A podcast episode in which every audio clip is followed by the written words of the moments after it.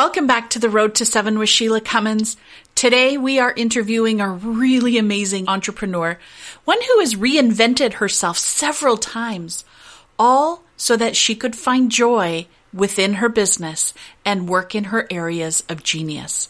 Trina Turl has leveraged community for her growth time and time again and continues to do so with the recent release of her newest venture called Cleo and Fox Stock Photography.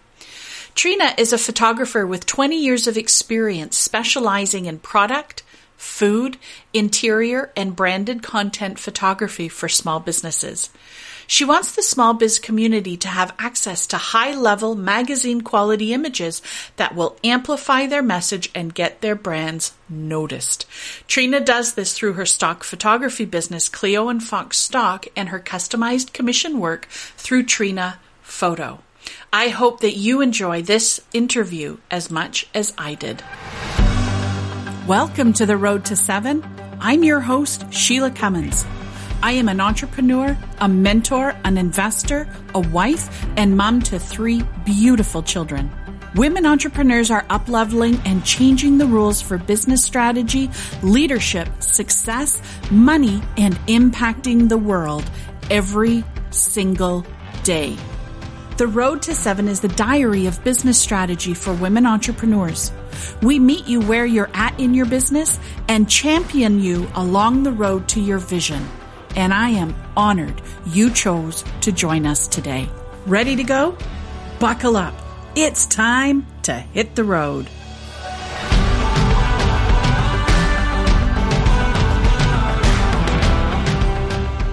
My guest today is one of my favorite people to talk to because I don't think I've ever left a conversation without laughing.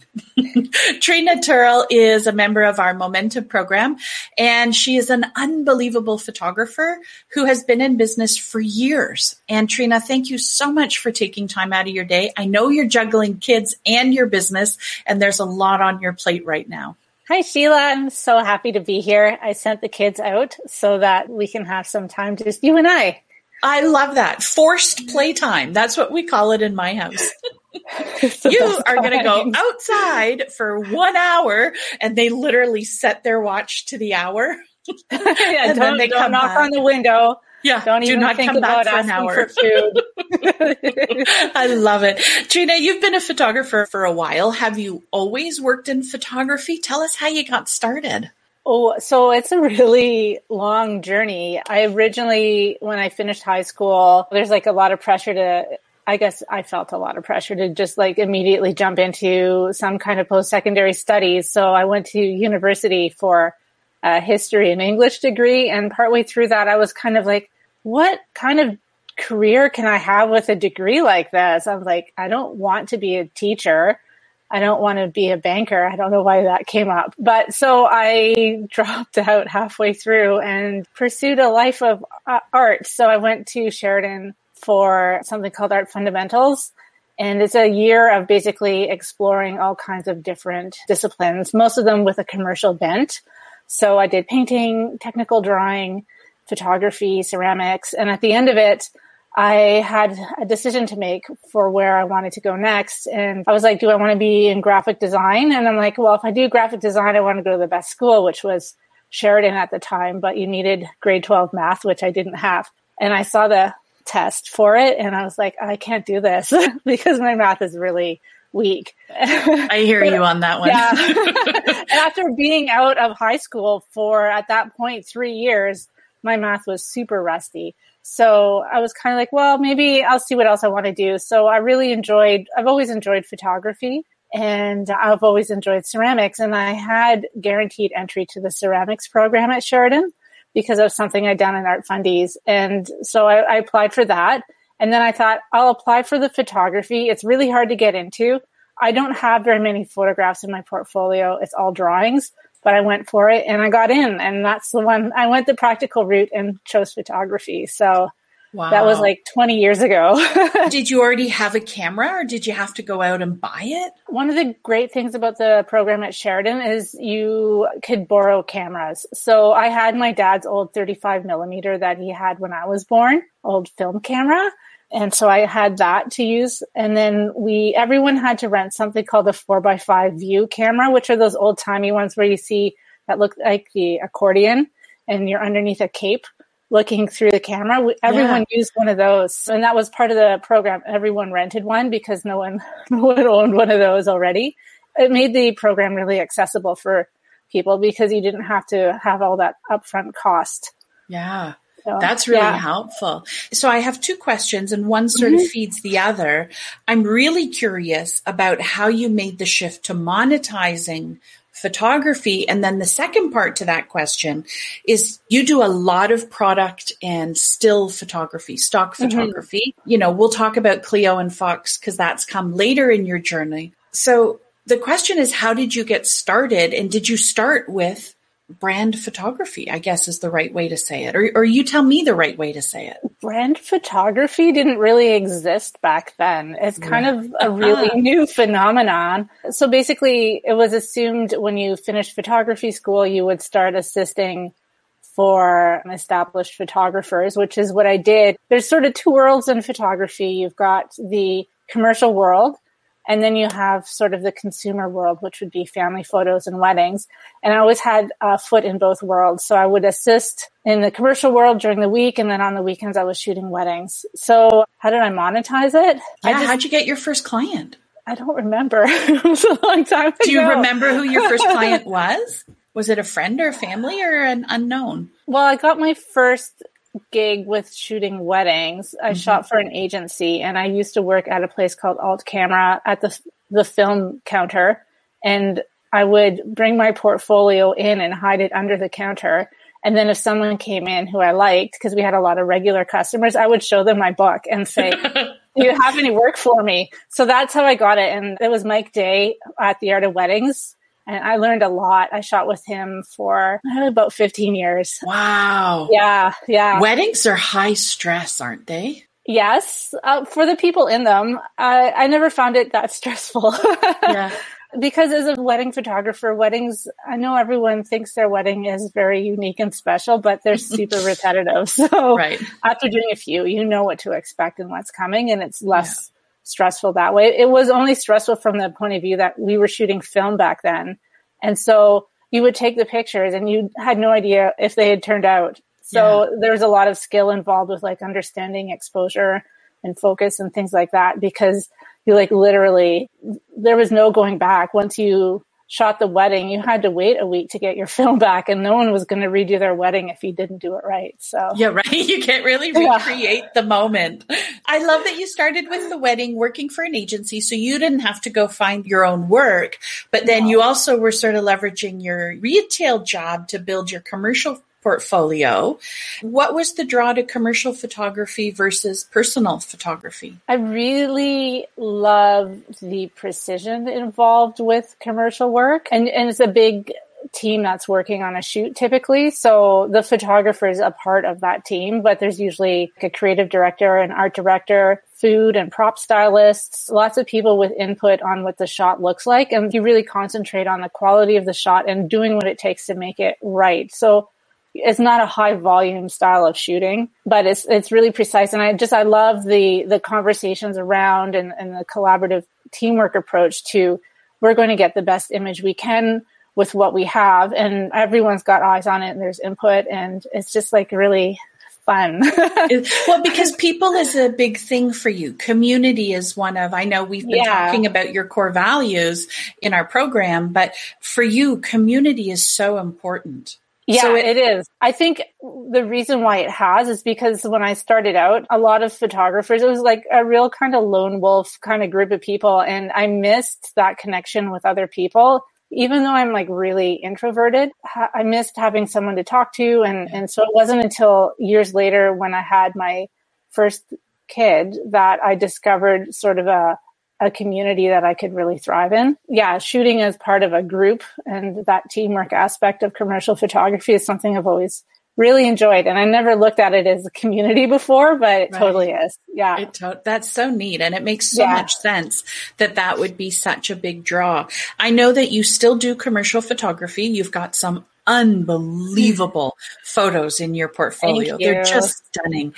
how have you then shifted? And, you know, you said back when I started, branding photography wasn't a thing, but now one of the ways that you sort of give back or you support entrepreneurs is taking branding photography of both the entrepreneur and their business.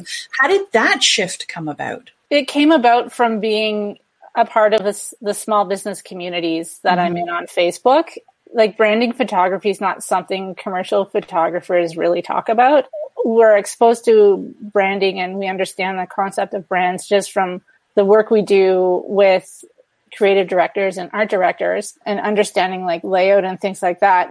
But once you become part of the small business community, you kind of see what they need, and it's not really being addressed by strictly commercial photography. And it's a nice blend of sort of the weddings in a way that you're interacting with people, and there's a bit of a freewheeling kind of taking pictures as they come up to it that I really enjoy. It's like improv.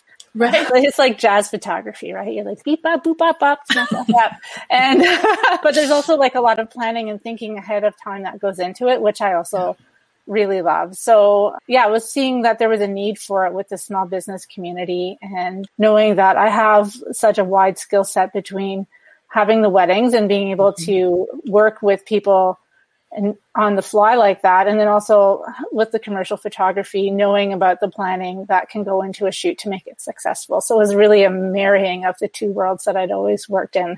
Yeah, it totally is. It's amazing, the evolution, but also, you know, the evolution has sort of matched society's demand, if you will, you know, with the rise of the internet. I mean, you and I are similar age, being someone who remembers when the first modem was put in her computer and, you know, trying to explain to my, the dial-up sound, and, you know, trying to explain to my mom and dad, no, you can send letters to each other, but it's through the computer and it doesn't cost you anything. Because I was in Australia at the time. And she was like, wait, what? It didn't make any sense. So, you know, just the evolution of your services seem to have matched the evolution of society.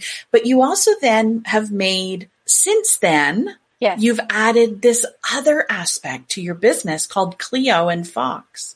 Tell us about that. Well, so that started out from when it was in July. I was scrolling through my Instagram, something that we didn't have when I started photography. And I saw two identical images. And I was like, oh, so-and-so must have posted twice. I should let them know. And then I took a look back, and it was two separate businesses with the exact same image. And I'm knowing with that background in branding and stuff, I was kind of like, this is not right. You shouldn't have the same images as other people, because it dilutes your brand so much. And so I thought, how can I solve this for my biz friends? And I thought about it, and I was like, well, the way stock photography works is that you can either have a really expensive license and be the only person to use it, or you pay very little or nothing and everybody can use it. So where is that middle ground? And so I came up with Clio and Fox, which is limited edition licenses. So only 100 people can buy it. So you're basically splitting the license with 100 people to use it, which brings the price down so that it's affordable for small business to use it, but still keeps the images fairly exclusive. And because I'm shooting them and vetting the photos on the site, they're also very high quality and curated. Yeah. So that you don't have to wade through like 50 different versions of one coffee cup. And not only that, but you've even mastered the image itself in terms of if it's the coffee cup, but you've engineered the photo so that people can put words on them and captions and use it as templates, knowing that it's going to be used for social media. Yeah, it comes back to working on all those commercial shoots and seeing how to work with images and the layouts. Yeah. So I have a really good understanding of where the type can go. And I know that that's not knowledge that a lot of small businesses might have. So I make it easy for them. Yeah. And, you know, I think the other piece about Clio and Fox that's important to mention is the community that goes with it. Yes, I'm working on building a community with some education attached to it. And yeah, I'm so excited. I've just recently launched a webinar that I did, and we have networking events too, and a podcast. So yeah, I was like, because community is so important to me, and entrepreneurship can feel really lonely. I wanted to create more than just images that you can buy, but a hub for small businesses. So I'm working on building that, and it's the part of the business that I find extra exciting beyond just creating images. Yeah. But I think, you know, that's sort of the piece about small business that's so beautiful is, for sure, there's the commodity that you're selling, mm-hmm. but you're also selling the experience and everything that goes with it. And that, yes. I think, is so valuable. And you've really embraced that, both with your branding, your commercial, and with the Clio and Fox stock photography. What have been along the way sort of some of those biggest challenges that you were, maybe you saw the challenge, they were in front of you, and you're like, I don't know how to get over this, but yet somehow you did. What have been some of those big road bumps for you? People always tell me my biggest challenge is just myself. Oh, welcome to the club. I think you're the third person today I spoke to who said that. Yeah, so I've always struggled with a lot of confidence in what I do, and it didn't matter how good I was at photography, I still didn't feel good enough. So I've been working on that. I'm getting past it. I'm way better than I used to be. What do you do with that? How do you work on that confidence? I think part of it is even saying out loud, I'm good at what I do and I'm an expert in my field. The more you say it to yourself and other people, the more you believe it, because most people aren't going to be like, no, you're stupid. You don't know anything. No, you're terrible. And I think, yeah, you're right. As most of us are struggling with the confidence piece. And so no one's going to be like, oh, stop bragging, because everyone wants to feel supported when they're putting themselves out there. And so understanding that perspective as well has helped me to use my voice more and put myself out there and have more confidence in the product that I'm offering people. I think that's so important for the listeners to really hear and understand that it starts with the words that you're telling yourself and those positive affirmations, and being able to take those affirmations and translate that into the action that you know is needed. And sometimes just taking the leap. And sometimes it's terrifying. It is. I was talking about this with my sister, and sometimes when it's an especially hard thing that I'm put myself out there with, like with the webinar, you kind of have to do a few small moves that make it so you can't back out. So once you start selling those tickets and people have bought them, you can't cancel your webinar. It's like the point of no return. So if something's really scary for you, get that point of no return in there early, and then you have to keep rolling with it and move ahead, and there's no backing out. I am a big fan of that, making the scariest thing public. I did that with the micro lending. I'd been sitting on it for years.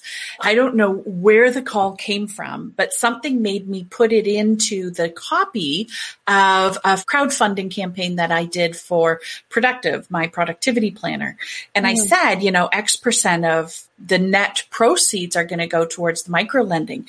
And they are still sitting in my bank account, ready to be sort of that base when we press go next month. But if I hadn't said it, Trina, it would still be in my head. Yeah. Whenever I've said something and put it out there, you have people kind of holding you accountable and asking you about it. So you got to do it. Yeah. So the big scary things, you're always going to find an excuse to hold yourself back. So you have to tell other people about it. Even if it's your sister, she will ask you about it and get you going. So. And she'll probably be more blunt than other people might be if she's like my sister.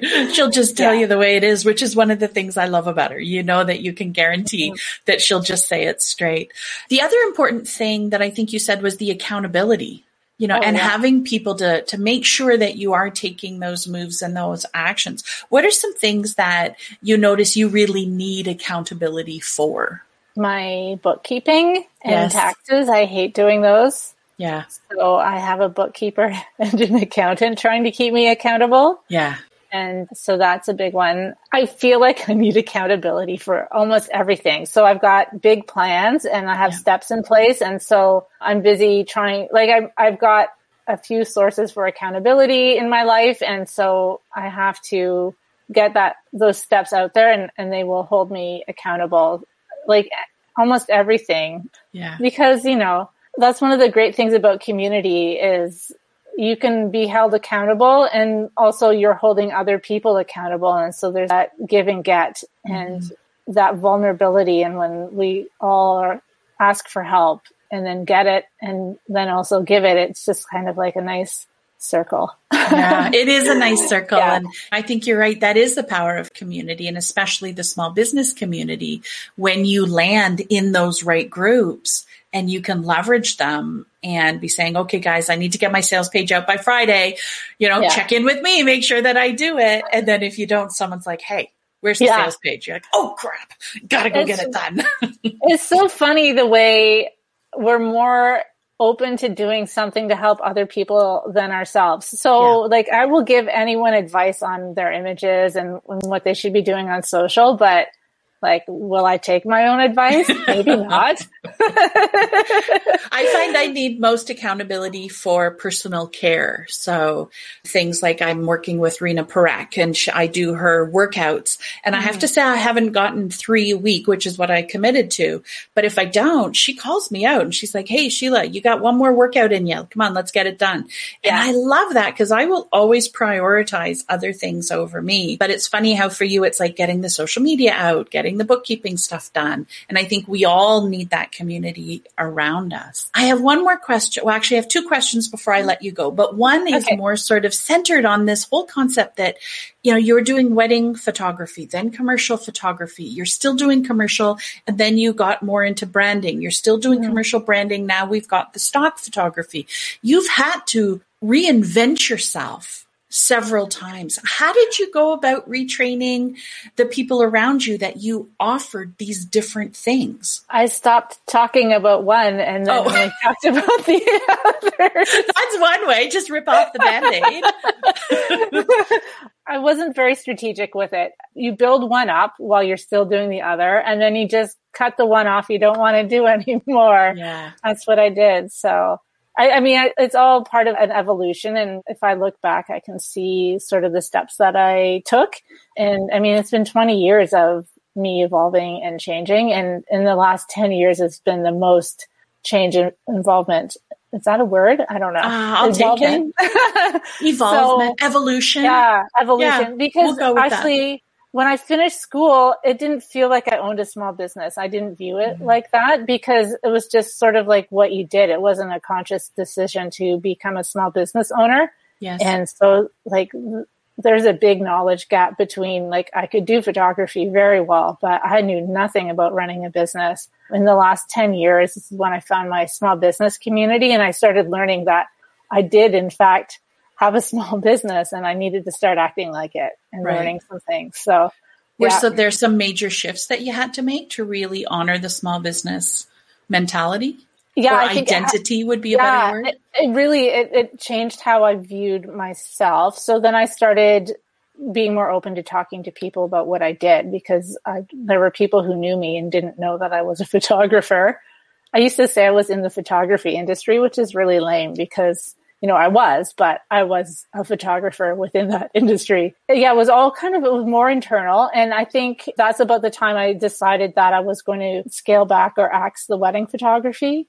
And that sort of led to a lot of other changes, because I was really thinking more strategically about what I wanted to do versus just taking whatever came along. So that was a big change. Yeah. Yeah. And then getting, the formal pricing structures in place, making sure that all the time that goes into a photograph is honored, not just the taking, but the planning, the taking, the editing, the delivery. So the pricing, the programs that you offer, the packages that you deliver. Yeah, that's a big learning curve. It's a big shift. And, it's the biggest shift that holds people back from going from a solopreneur or monetizing a skill that they have, like you did as the photographer, to being a small business and a viable small business. Those are the things that we have to learn and implement. Yes. And I've been very lucky to have some excellent coaches help me along the way, like yourself. Thank you. Well, you're also part of great communities. And final question, if you could go back 20 years, and you had one piece of advice for you 20 years ago, based on, if only I knew then what I know now, what would it be? I've been thinking about that question. So what I would say is, Trina, you can't do it alone. Find your small business community, because I tried doing it alone for 10 years and I got nowhere. So yeah, that community is so powerful. It is. Good on you. So where can people find out more about you? How can they join your Cleo and Fox community? And tell us about your new podcast. It's really exciting. Oh, you can find me. I'm on Instagram at Trina Photo, and Trina spelled TrinaPhoto. And I also have trinaphoto.com for my commercial work. Cleo and Fox is cleoandfox.com, and Cleo is spelled CLIO. We are also on Instagram at CleoFoxStock. And then you can join my small business community on Facebook at Cleo and Fox. And then our podcast, which I run with my sister, Sarah, is called Just Push Go. And it is about our entrepreneurial journey. And the whole idea behind it is to not wait until you're ready to do something, but to jump in. And so that's something we're both working on, and we talk about it a lot. That is music to my ears. Yes. I love it. Well, Trina, thank you so much for sharing your story. There's so many golden nuggets in here for anybody who's on their journey, and even on that journey of shifting from monetizing a skill that you have to really owning the fact and the identity of being a small business owner. So thank you. Sheila. I appreciate it. It was fun to talk about it with you. Awesome. Okay. Have a good day. If your marketing efforts and sales funnels are not getting you the returns that you really want, and if you're ready to turn your ambitious dreams into profitable results, then the Business Accelerator is here to help you. The Business Accelerator is our newest program that is designed to help you create your clearly defined core offer. You already have a core offer, you tell me. I get it. I'm sure you do. But unless your sales and marketing are converting at exactly the conversion rates that you desire, then there is an opportunity to refine and strengthen your core offer so you start earning the revenue that will match the lifestyle that you truly desire. So maybe you have a business that's earning money, but it's not enough to support the lifestyle that you desire. Or maybe you're feeling burnt out by a constant churn of one-on-one work. Maybe you're at that point where you want to build a team, but you find the thought terrifying and you don't know what you're going to hire them to do. Or you keep trying new things that are not producing the results that you want. The Business Accelerator is here to help. It's here to help you bust through those plateaus, move past your roadblocks, and create a core offer that will set you up for growth, fulfillment, and success. We're going to peel back the layers of your business and likely ditch what isn't working or serving you and really beef up what is helping you get where you want to go. Then we're going to create a rock-solid core offer, which is the cornerstone of a profitable and successful business that is aligned with your goals and values. And then finally, we're going to map out a plan to leverage your business so you can create the freedom, fulfillment, and results you've always dreamed of. This Business Accelerator is the first step if you're wanting to shift from being a solo entrepreneur into a profitable and thriving 6- and 7-figure CEO. In order to learn more, go visit the Road to Seven website and click on the Business Accelerator program. If you know you want in or you want to talk about it, just simply book a business booster session. The link is down in the show notes below, and it would be an honor to talk with you and about your business to see if the Business Accelerator is your next best move.